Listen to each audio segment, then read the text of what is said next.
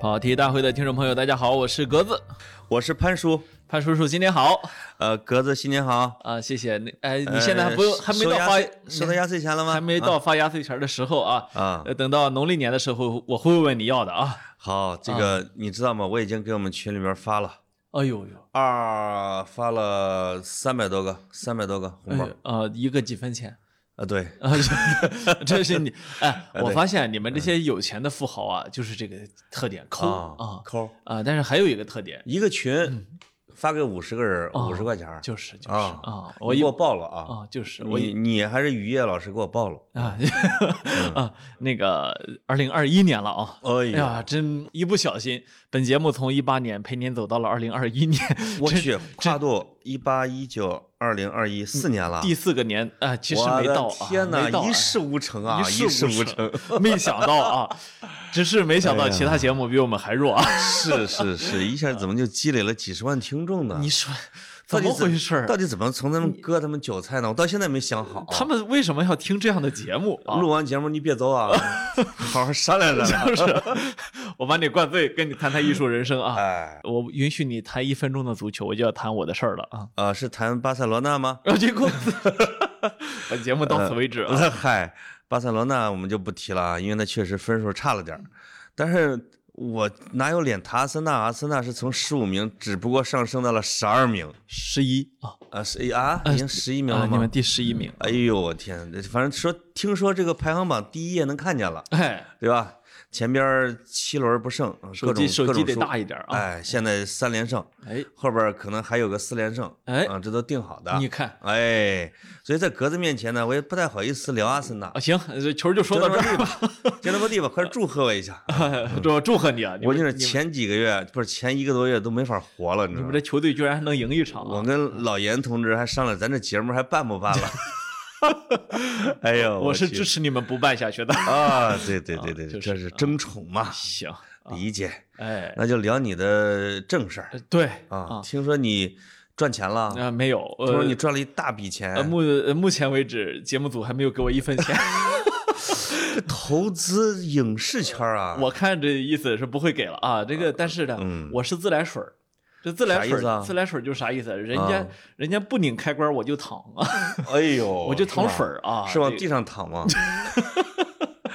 其实好多听众啊，嗯，都知道我有一毛病，哎我要干一什么事儿，我就让大家不得安生。哎，就就是比如说这个，我我我们以前出 T 恤的时候，我说嗯雨夜，把我拉到群里去。对对对，雨夜说拉进去干嘛？然后啊发现我一天一晚没停啊，就说话对啊，没买 T 恤的给我举手了啊，这个你还有脸活着啊？你你确实是一个认真创业的样子，哎，哎，没错，我比非常惭愧哎，就是就是啊！啊，我在这个群里边埋藏了一一年了吧，就是两年了吧，啥也没卖出去，啥没卖出去，我就待过两天。啊，对对对，就是留下了几百个女听众的骂名，是吧？叫什么父亲薄幸这是格子，哎，什么人间失格啊啊，？人间失啊格，哎，你们先短暂的拥有我一下啊！我要给大家推荐一下对，纪录片儿《我在故宫六百年》，一个豆瓣评分达到了十二分的纪录片，对吧？啊，满分十分哥。但哦，嗨你你这个我一会儿给你报销，但你不用吹太狠了。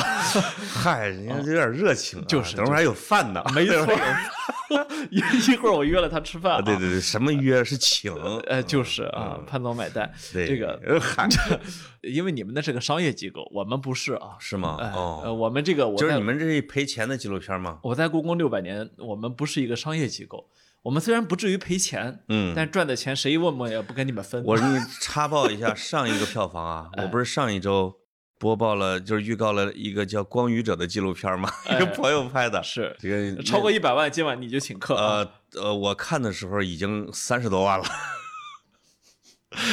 居水要在手七百多万，哎啊800多万棒少年谢谢你八百多万，哎哎这个棒少年也可能有五六百万了，啊，不止，不止，不止。是吗哎？那光愚者当时我看的时候三十多万呢，我就没好意思再写影评，那你那你 把这个活儿给就就一抹脸就过去了。哎，国内呢，纪录片这个行业呢是一个非常非常小众的一个行业。尽管文艺青年，我就跟你说，文艺青年是我在这个世界上最不喜欢的一个一个团团体。哎，你说真的有会有人知道陈小青其实是个纪录片导演吗？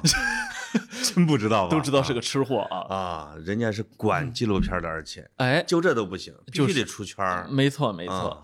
那么这个国内纪录片呢是个非常小众的市场，文艺青年啊就是声音大，嗯，呃，这个钱包小啊。跟球迷不一个德行吗？对这么多年来，你就没见文艺青年造火过几个什么真正的那个好东西啊？捧红的哈。对对对，嗯那么一般都是叫叫好不叫座。对，哎，那么我在故宫六百年呢，我觉得其实是一个呃既叫好，我认为也会叫座的这么一个好片子。为什么呢？一个很重要的原因呢是。它是现在一个非常热的，你才短，你还快呢。它三集呀，对我这太少了啊。哦，哦对，说说正经的，哦，说正经的啊，嗯这个这这个我在故宫六百年啊，它是和故宫这样一个这几年的文化大 IP 是强绑定的。这几年呢，我们都知道像故宫淘宝啊，是吧？呃，等等，还有前几年很火的一个片儿叫《我在故宫修文物》。对。那么这个片儿呢，实际上是我在故宫修文物的姊妹篇哦，是吗？啊，对，是是是宣传用语还是实际上呃，就是实际上是这样的。那个修文物是几集啊？修修文物呢，呃，我我忘了是几集了哦啊，长点儿啊，对，但是呢，当时也很火，对吧？对呃一下子掀起了这个修文物热，甚至这里面被修的文物啊，甚至那些修文物的这些匠人师傅们，一下子成了大网红，对吧？成网红了啊，对嗯，呃，这个片子实际上是他的姊妹片，但是呢，在我看来呢，我我是这么觉得的啊，我觉得这个片子呢比修文物的价值更大。哎你说我为什么这么老刘卖瓜呀！哎哎呦呦呦，我不服，你说，我的 PUA 还没开始，你不要打断。呃你说吧。啊嗯，，我觉得是这样。呃，你知道李敖以前曾经说过一个话，他说这个故宫啊叫大陆是壳，台北是瓤，嗯，是吧？对他这么说过一个话。结果后来呢，他不是有在凤凰卫视组织他的这个神州返乡之旅嘛，快意神州，在那个返乡之旅中呢，呃，大陆的故宫博物院不服嘛，嗯，给李敖看文物，哎呦，李敖才服了。说这个，哎呦，不好意思，不好意思，嫌我失言了啊，对不住，对不住啊，哎都很厉害啊。嗯这个你这边文物更多，大开眼界啊，说了一通这个话。对呃，这个话呢也不假，对，因为台北故宫呢，我其实去过两三次，嗯，呃，里面的文物呢确实有很多好东西，对但是你要说好东西都在台北故宫，那显然是不现实的，对吧？那当然，那当然，北京故宫有特别多的好东西，嗯但是呢，与此同时呢，无论北京故宫还是台北故宫，这所有的文物呢，又不能代替一个东西，就是故宫的建筑。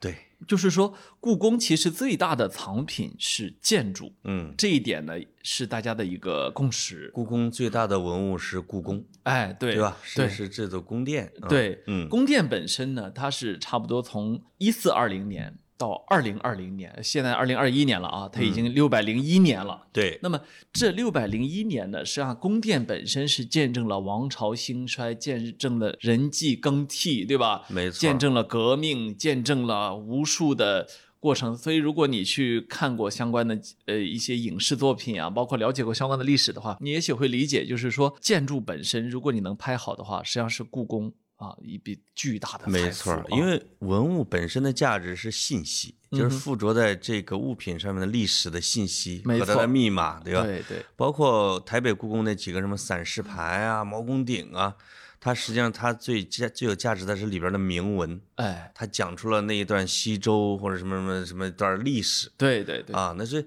呃，那你看它有没有价值？价值有多大？你看它蕴含着多少的历史信息？是是是，所以就你刚才看到它，比如六百多年来的这个建筑看官的经历的风云这件事儿本身，它就是一个巨大的历史的存在。是是是啊，啊，而且人和建筑之间是有一种互动的。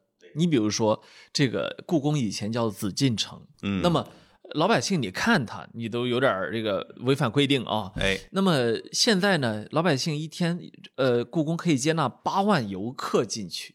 过去呢，这个甭管你多大官儿，你都不能走的道儿。现在你一个普通游客，你就敢走那个道儿，你还敢在那儿拍照比耶，是吧？哎呦，这个，奔驰都能开进去。哎呀，是是是，闭嘴啊！你说什么呢？什么意思呢？就是历史和现实呢，它本身建筑和人的互动关系是不一样的。嗯，所以我在里面我写了一句说：“历史与现实总爱相向而行。哎，这个纪录片跟你有什么关系啊？你怎么还写了一句？”哎哎，你我看这个你你说让我看这纪录片，我就看呗，我以为你喜欢呢，你是粉丝啊？小潘儿，你这个端水端的水平很高啊！哎呦呦哎呦哎呦，这我都不明白了啊。我怎么早就没想到让你来呢？嗨？啊，哎，这个葛某不才啊，哦哎呀，舔猎撰稿人之列啊，哎呦呦呦呦呦！你为故宫写文章是吧？是是天哪，人家修文物，你写文章？没有，我写台词儿。我在里面呃贡献了非常小的一部分啊哎，但是呢，我啊不不，嗨，我不能哎，我哪能这样说呢？小潘你你这个人真的有很大的贡献。夸你一小会儿你就顶不住啊！嗨，我都忍不住说实话啊哎。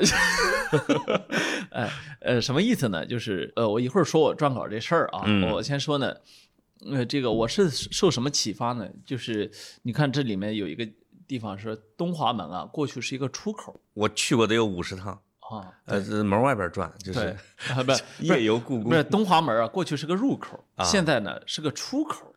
哦，你看反正也进不去。你看，所以我在这儿我就想到，我说，嗯哎呀，历史与现实总爱相向而行啊。哎，对吧？故宫的历史和故宫的现实其实几乎是反过来的。嗯嗯过去呢，它是最不让人亲近的一个地方；那是现在呢，它是最让人心生向往、想去的一个地景点，哎但？是呢，这个我又不能像你那样进得去，是吧？你游了多少间房子？其实故宫我差不多，我算了算，我每年能去平均啊嗯，五次左右。我以前的时候多的时候，我一年去十几回，但是我现在做不到了啊。哦，一年去五回左右，为什么呢？总有外地的朋友一来一来北京，哎呦，格子你这文化人啊，哦谁知道我怎么造了这么个人设？哎呦，天哪好痛苦。然后，然后说你带我逛逛北京的文化景点。嗯，导个游，你知道这个，其实别的文化景点啊，这个外地朋友来啊，你带他看半天，他心里想说切，是吧？因为什么？人多挤呀、北京哪有你？你去外地，外地朋友招待你的时候都是什么？呃，你看这五亩地都是都是咱们自己朋友的啊，自己哥们儿的，谁你过来了，也进不来哎，谁也进不啊来。嗯，你一到这儿来，你说，哎，这五平方米是我的，你看。对所以后来我想啊，要用一种威严的气势吓住他。哦，是哪儿都人多，我带你去个，呃，虽然人多，但别的地方没有的地方，那哎是皇上的地方嘛，对是吧？对对对对所以咱们就去故宫啊。所以我每年我都会带着朋友啊，我说，哎呀，那你们去的时候会清理观众吗？会会清理自己，赶紧让自己麻溜的滚过去，从这个东华门是吧，拐一弯儿，然后从午门往里走。哎，对对哎对对，哎，因为你。你这样就避免在天安门前面排队嘛，要？路要路过一个庙，叫大庙。这我有一次晚上看，就大庙，这进来一看，我现在脸红了。然后外地朋友的 对你的文化水平瞬间产生了质疑啊！对对，我说介绍这是一座大庙，这是我大老奶奶的庙发现 下边还有一点儿。啊，然后从这午门进去啊，然后经过什么太和殿广场啊，嗯往往里走，然后有时候呢，这个有个比如有个展是吧，跟你说去带你看《清明上河图》，一看排队八小时啊，算了，哦。下回吧，先在网上看看啊，对。带你去看苏东坡特展，啊我天。再一看，哎呦呦，不好意思，不好意思，你说这个它里面里面全是米芾，你看 是吧？啊，这个哦，等啊。咱们欧阳修还写东西啊，对，嗯。呃，然后呢，你就笔直往前走啊，就你碰上啊，你特别想跟他多待会儿的朋友呢，你就多去几个侧店，去颐花园。然后你碰上你想应付他一下的朋友，嗯，笔直就走到后花园了。对对对对对。哎啊，你你怎么跟我的游览方？我我只要朋友来，我就是中轴线。哎，哎，我要从南走到北哎，我要从白还走到要黑。从东走到西。对，因为你反正 溜到那儿就该吃饭去了嘛。对对对，然后呢，呃，如果你非常想跟着朋友再多待一会儿，说，哎呀，我带你去看一下北京城的制高点，景山啊，哎，带着他们万寿亭是吧？啊，先呃这个寿春亭呃呃呃这。景春亭，你一下？把我哎哦万春亭，哦万春亭一下把我给说说绕了啊啊！哎，你看崇祯皇帝在这棵歪脖树老歪脖老槐树上啊哎自缢啊，哎，他旁边就是王太监啊。然后呢，在景山上啊，其实啊，让朋友去看的东西还是什么，你知道吧？还是故宫，哎，因为从景山那个最顶上看往南看故宫的时候啊，你会真正的感觉到，哇哟，什么叫全世界最大的木结构建筑群，对是吧？就在这儿的，哎，你哎你你刚才说的要得一个整体印象，我突然让我，因为这因为白鹿原这两年好像又火起来了。嗯 陆钟麟啊，就是跟小娥约会的时候，就是先是从局部看起，哎，最后再得出一个整体的印象。哎呦呦，哎呦，这有点像你，就像你登上了景山啊，啊对整个的故宫有一个整体印象。哎，场景，包括那个你看过那个贫嘴张大民的幸福生活吗？呃，没有，哦，就是他他的片尾曲，整个的就是站在那个暮色苍茫中，一群鸽子，啊，这个市民的角度看故宫那个样子，哇，真的好有历史感，就是美啊。美，特别美。所以就是为什么大家会想去看故宫？我觉得它的历史什么，它的这种文化，它的这个背后代表的深意什么，这个都可以先抛到脑后。嗯，就是建筑群漂亮，建筑群大气，哎，这个是首先我觉得是触及人类感官最肤浅的那一面的，是吧？作为一个山东人，孔圣人的家乡，哎我去你们曲阜的时候，我觉得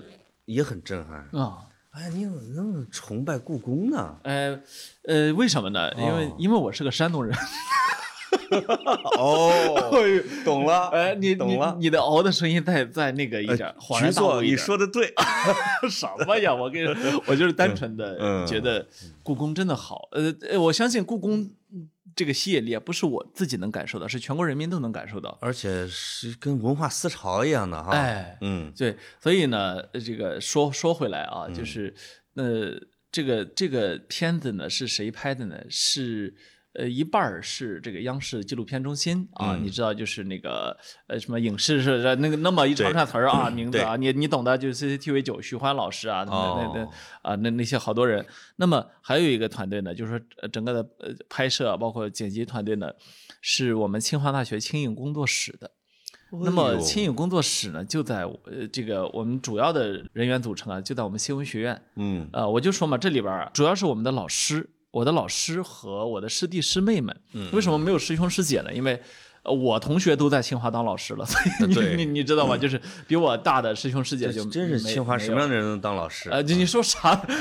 他他当我同学不一定就代表水平差啊还。有还有就是你们清华什么活儿都接啊？啊，不是无问西东也你们清华的呗？不是不是不是清华拍的啊啊啊，这个各地的什么什么康阳小镇，像还有什么各种叫什么城市景观也你们清华的啊？你说的可能是不带三点水的清华大学啊。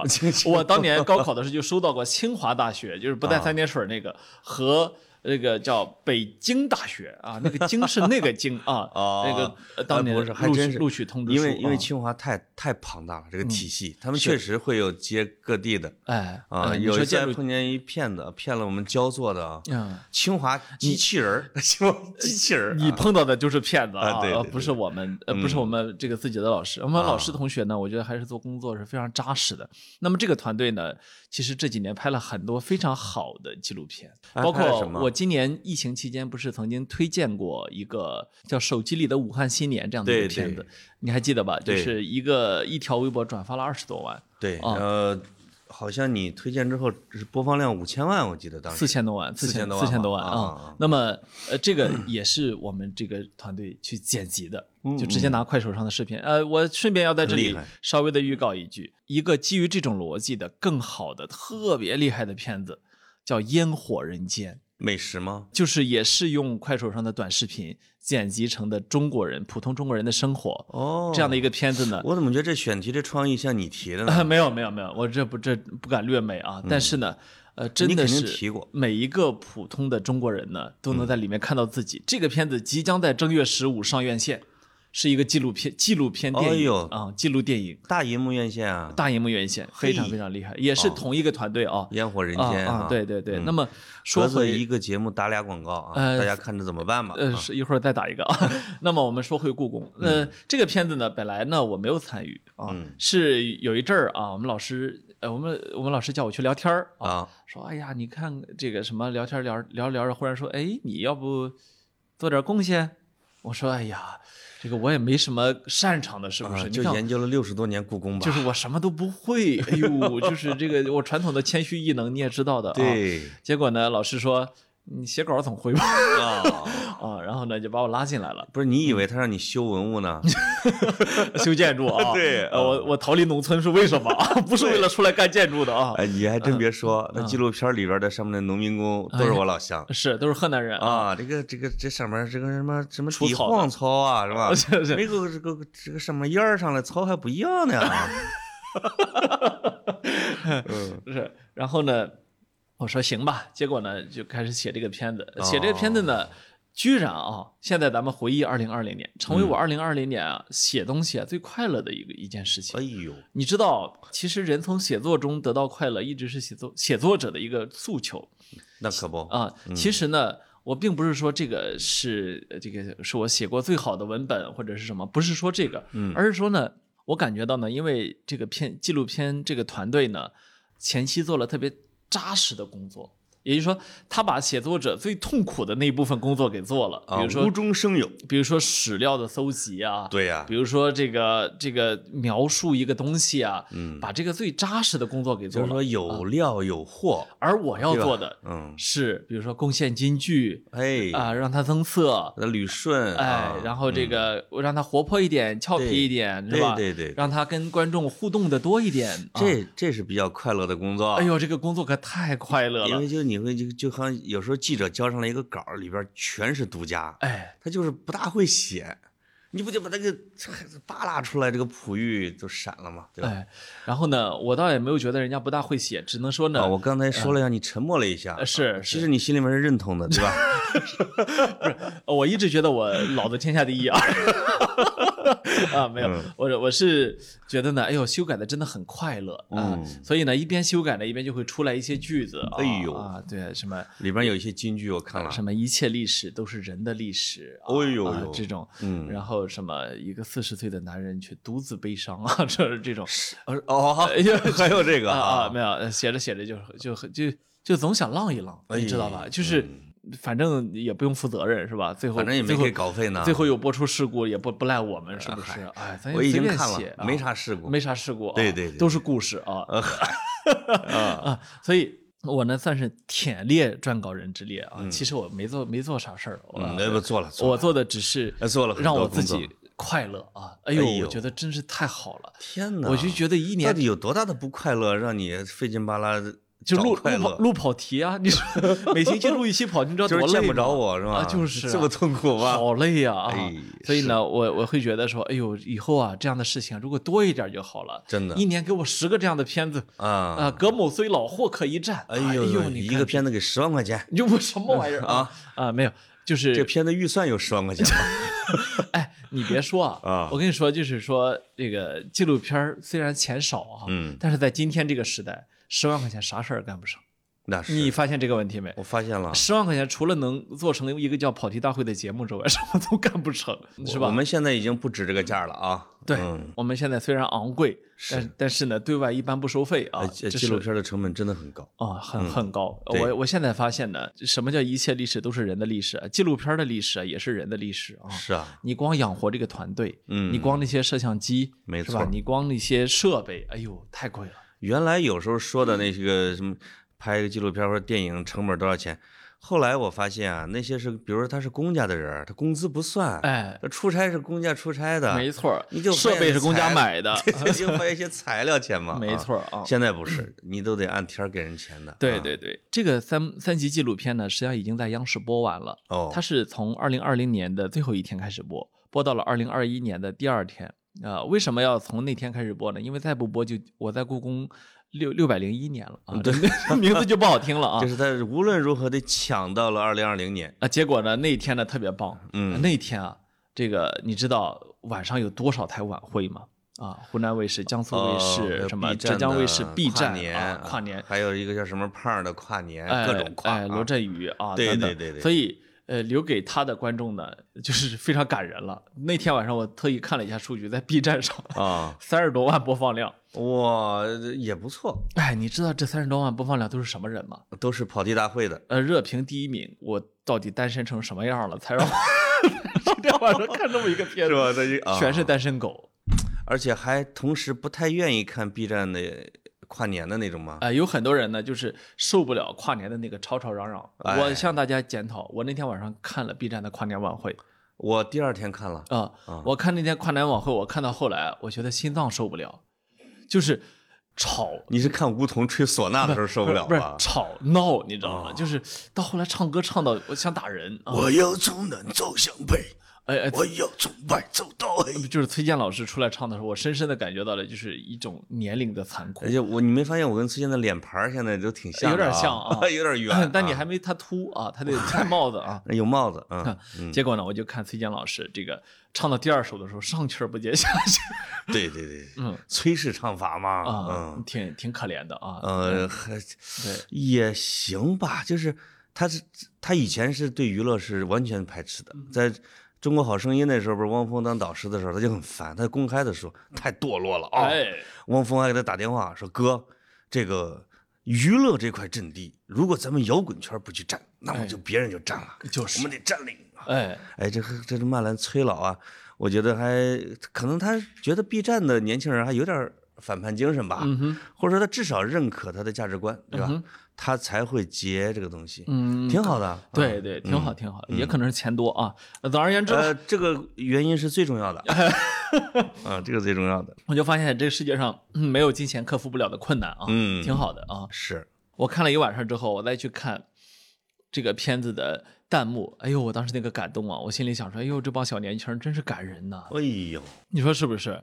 在大晚上的啥也不干，哎，我问你看够了，晚会过来看纪录片。我，问你个技术问题啊，嗯，他这个我我今儿个看的那上面的满屏的弹幕是三是三十一号晚上留下来的吗？呃，不止不止，你什么时候都可以它是一个动态的弹幕吗？没错，哦，我说它会为什么那么多格子？格子格子是什么？我就是我就是我以为故宫飞过了一群鸽子，说鸽子我来了啊！我要负责任的警告我们的听众，不要再去弹幕区留我的名字，对对对对这 弄得很弄得我很不好意思啊，就跟流量全是格子和跑题带起来的，这真不是啊啊，，实际上也是。呃，不是啥呀？嗯后来那个我嗯制制片人师妹说，你这个听众都有点抖 M 的性质，嗯，就是因为我说的是这个，希望大家不要不识抬举，赶紧去给我转发啊！啊呃结果大家就开始跑去了。天哪！哎，我们的听众有时候就是这样的，你不骂他两句，他就真不转。哎呦啊呦呦！你说这怎么回事？就等着你 PUA 呢？哎，啊，这个这个这这我感觉幸福。他们布上了天罗地网，就让我进去表演 PUA。其实啊我知道，他们都已经准备好点剑了。哎，说嗯格子还不来啊？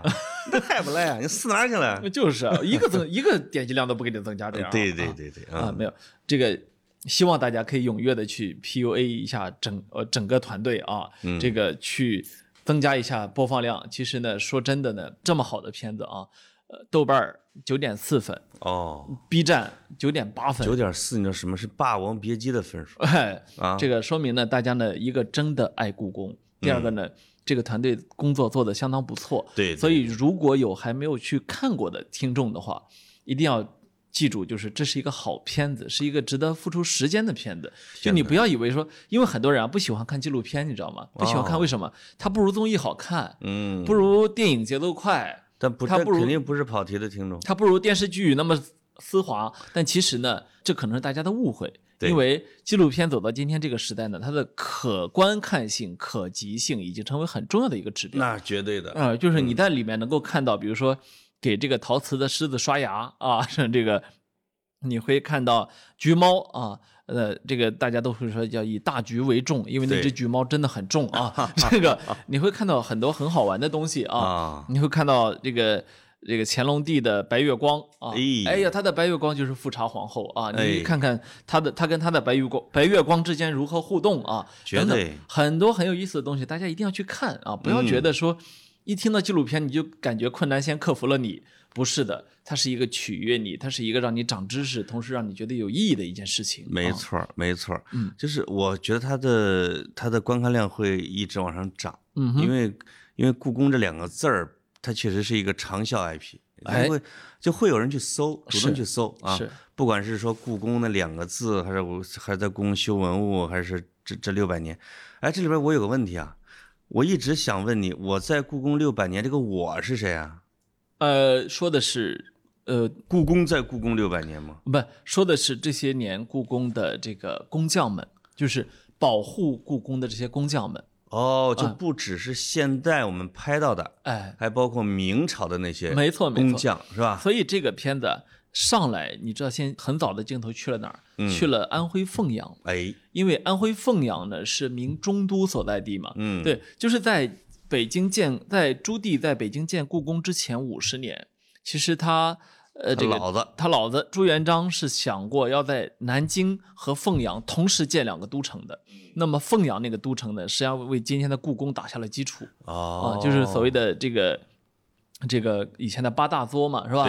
八大作呢，这个他起码现在留下了土作，嗯就是当年的这个夯的地基对，啊，是非常深不见底的啊，哦很高的地基，十八层地基，很有意思啊。对，啊，所以故宫这个建筑呢，它过了六百年啊，你依然看到它是这么年轻的一个样貌，实际上本身从木构建筑来说是不可能的。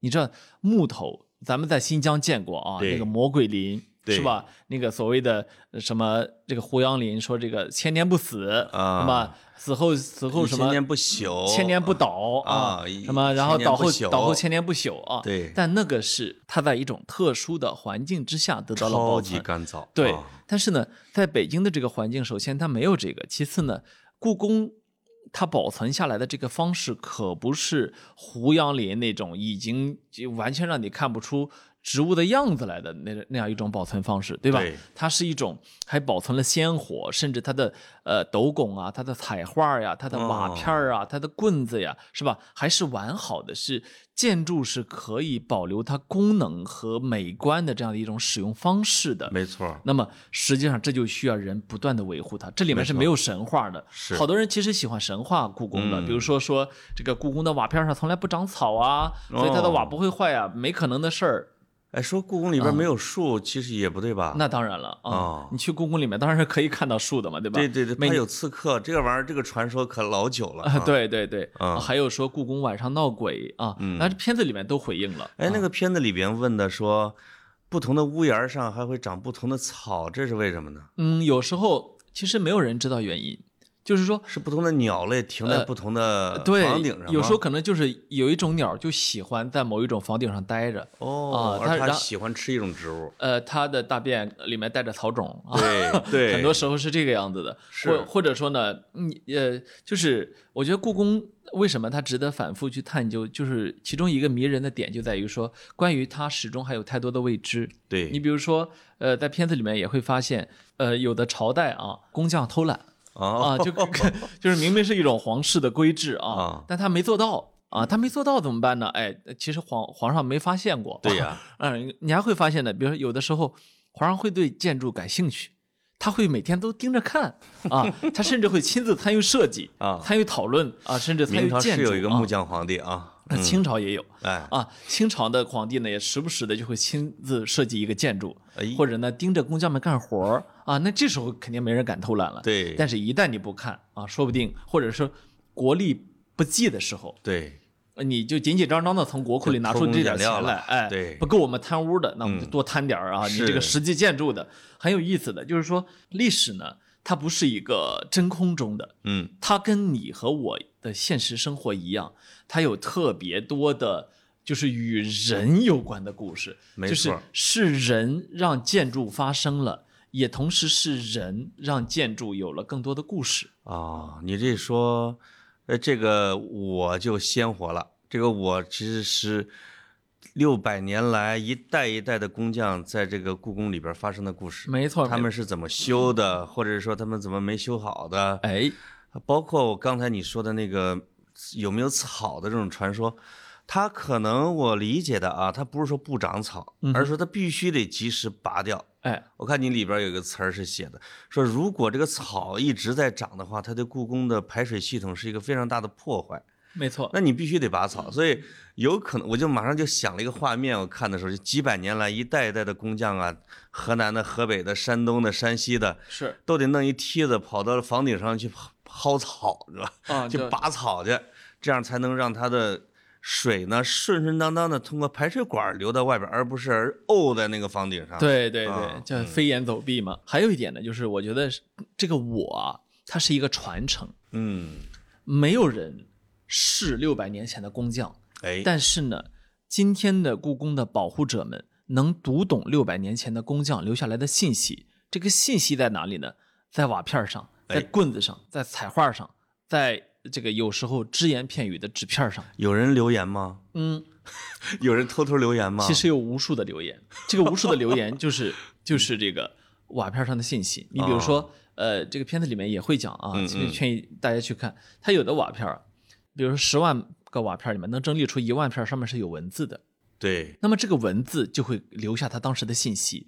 那么他留下的信息有时候就会去佐证历史，甚至呢告诉我们历史的背面。对，你比如说养心殿，它有很集中的啊某一年的瓦片儿，它可是这一年呢，雍正已经登基三四年了，哦，那么为什么他在登基三四年之后修养心殿呢？哎，这地方就有历史的谜底在里面了。对，对就是乾隆这哥们儿，虽然明着传了位，实际上把着朝哦政没走。的是嘉庆是吧？啊，嘉庆皇帝，啊，嘉庆皇帝，对，嗯嗯嗯他实际上把着朝政没走嗯啊。那那那嘉庆皇帝等他等他老子一死，立刻是，妈的，老子终于是老是是这个是这个一把手了啊！赶紧搬进去。说了算了啊啊，赶紧装修。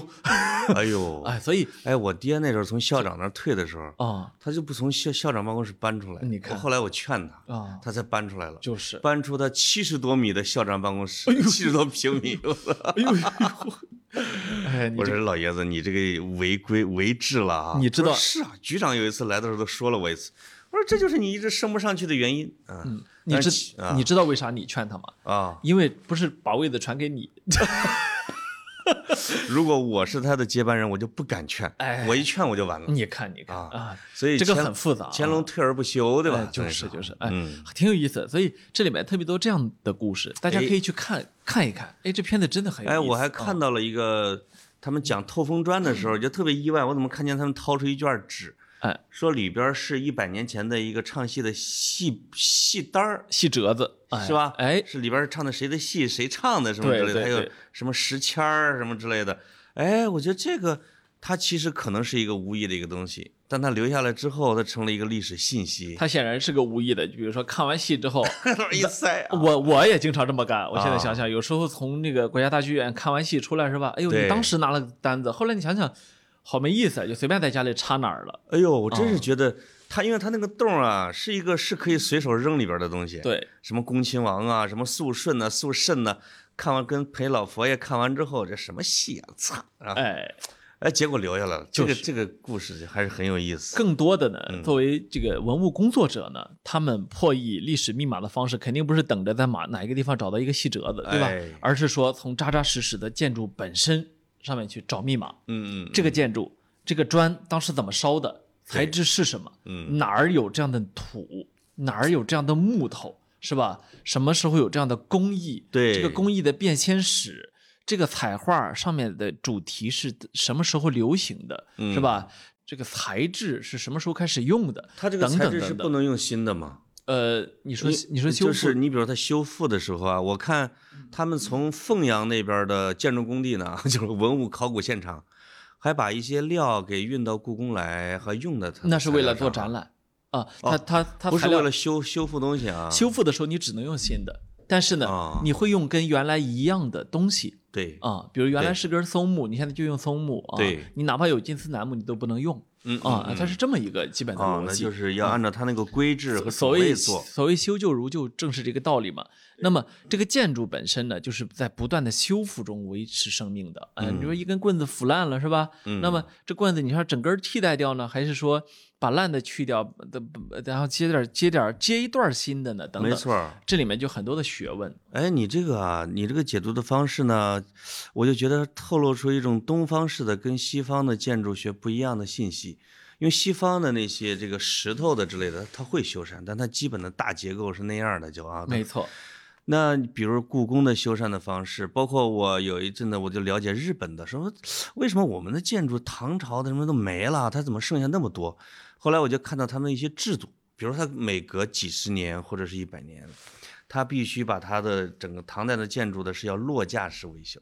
我按照编码一根儿一根儿的我都拆下来，里边有钉子又坏了的，有船子被虫咬了的，我就得换一根儿。但是整体的规制和古朴的样貌是完全不变的。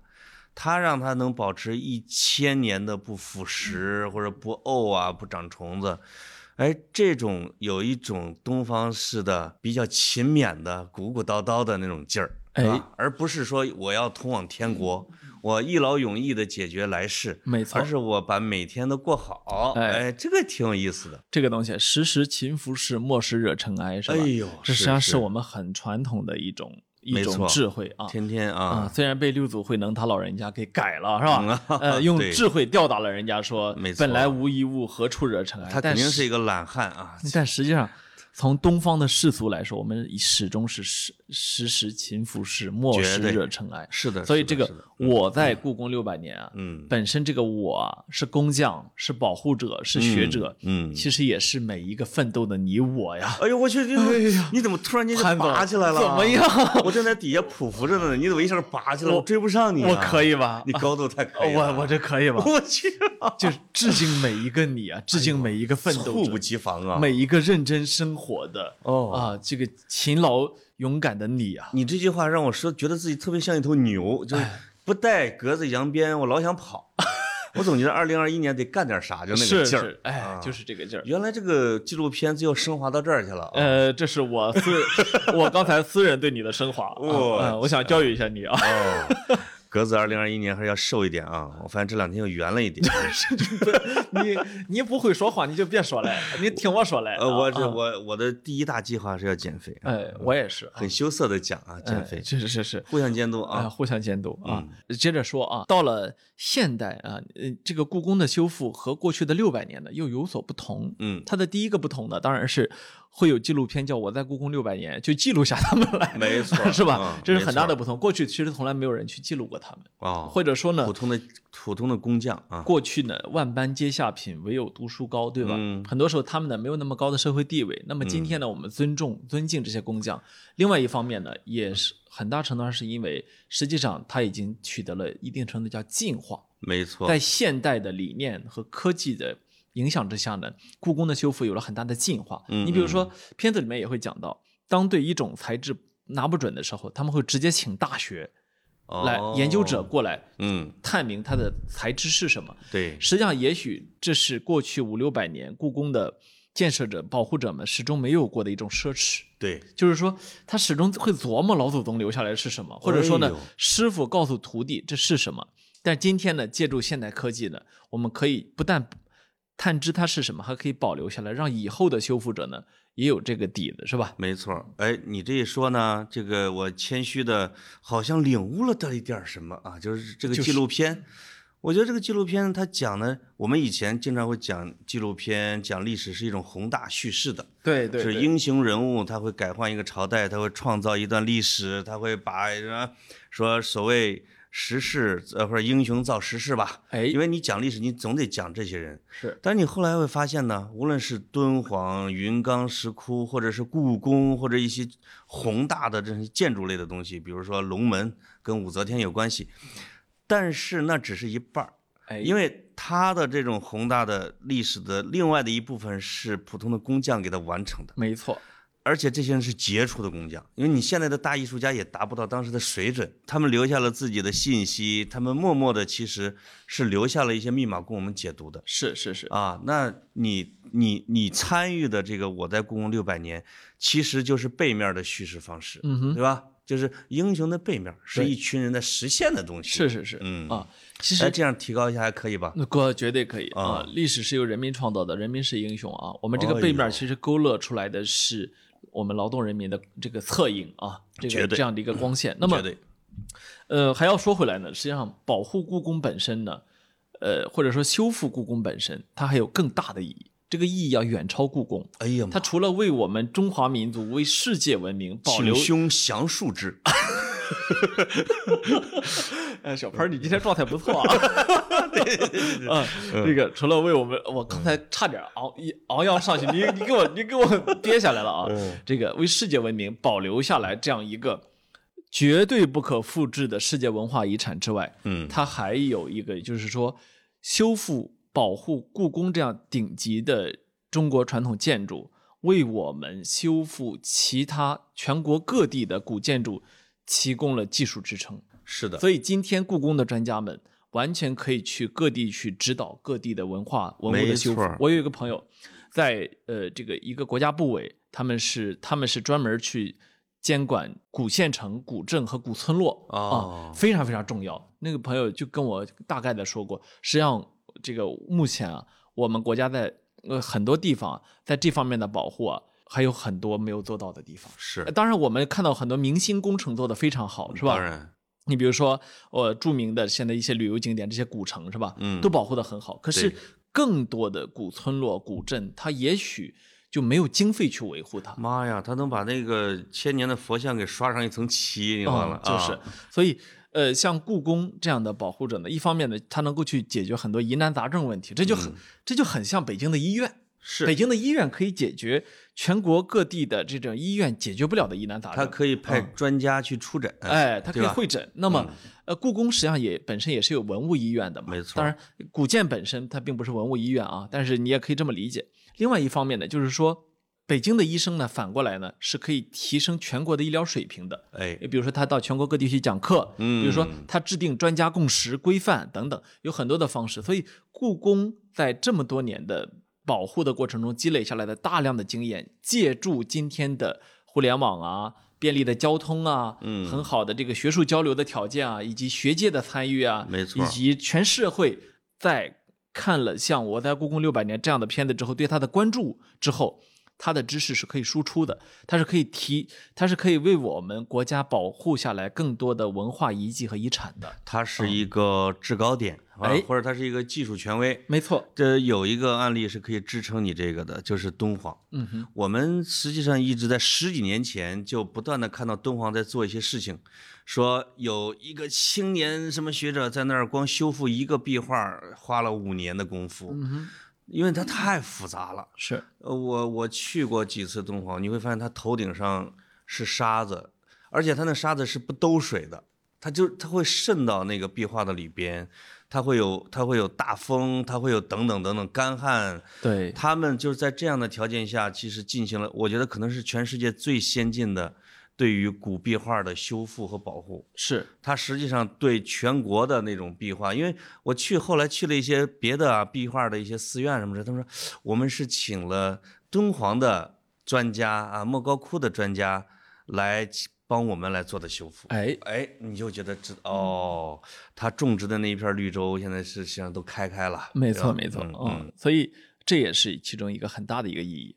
还还有呢，就是说我我觉得，呃，因为其实我我在北京也生活了十年了啊，嗯啊，是这十这十年呢，我其实觉得，呃，北京是一个特别典型的这样一个城市，就是说它是一个中轴对称，对，它是一个四四方方的城市。如果你要去看全世界大城市的这个这个缩略图的话，你会发现北京是其中非常罕见的这种结构的城市。我之前反复的说过，这个二里头考古队以前的队长许宏老师、是吧？哎，他呢出过几本书啊，《大都无城》啊，《最早的中国》等，他就有一个结论，他说从他在二里头挖出来的东西来看呢，这个城邦来看呢，我们中国啊从那时候开始，三四千年前开始，我们建都城的时候就是这个建法天哪！啊，就是这个建法，两边对称，你说的哦这是一个历史的纵轴，对，我给你讲一个横轴。哦，有一本著名的书叫《十字街骑士》，哎呦呦呦呦，里边就说的它的十字街和它的中轴线对称，跟故宫一模一样，是一脉相承。哎，所以 就是你作为一个中国人呢，嗯去看故宫，你会能够特别多的理理理解中国文化，嗯，你会理解中国文化特别多的面相。有一个如果参照系。为什么我会反复不断的愿意去故宫，而且去不厌？一个方面是故宫不断的去把它的藏品拿出来展览，是吧？没错啊，这个很重要。另外一个方面，实际上就是这个故宫本身会给你很多的启发，没错就是它给你的启发呢，我们这个片子呢，可能能提供了一部分，嗯呃，而且我认为是提供了非常有价值的一部分。没错。那么还有呢，就是你不断的自己常去，会常新啊。嗯嗯你看这些年这两个片子，它提供的视角，一个是修文物，一个是修建筑，是吧？这两个呢是修出来了故宫它本身的这个你能看得见的东西，是吧？你能看见建筑，你能看见文物。对那么故宫呃你看不见的呢，是吧？这个建筑本身摆在那里，他在说话呀，嗯，他说了什么？你能想象到吗？是吧？慈禧为什么去建这个建筑？受了什么影响？就是说，呃，我们摄影有一个有一个大师叫布列松，法国的摄影家叫布列松，卡布列松啊、啊对，他有一个著名的理论叫做决定性瞬间。嗯啊，就是说你拍下了那个决定性的瞬间，它实际上能够去诉说出这个人几十年的故事。没错。那么，当你去故宫的某一个建筑前面瞥他一眼，你也许能够看到的是几百年的民族史，没错，你也许能看到西风东渐啊，你也许能够看见他满族留下来的特殊的习惯啊，对。你也许能看到满族和汉族的文化冲突啊，嗯，你也许能够看到我们这些年以来的修复思路的变化呀，国力的上涨啊、衰落啊等等，特别多的东西啊。也就是说，它实际上故宫呢是一个有时候是辨识我们身份的一个方式。我还带了一本书啊，叫《东方帝都》啊，西方文化视野中的北京形象。其中有一些西方的旅行者和行和学者，他们大概在那个老北京的城墙没拆之前来的时候，他们认为这是整个人类历史上或者现存的最完整、最壮丽的都城。哎，是吧？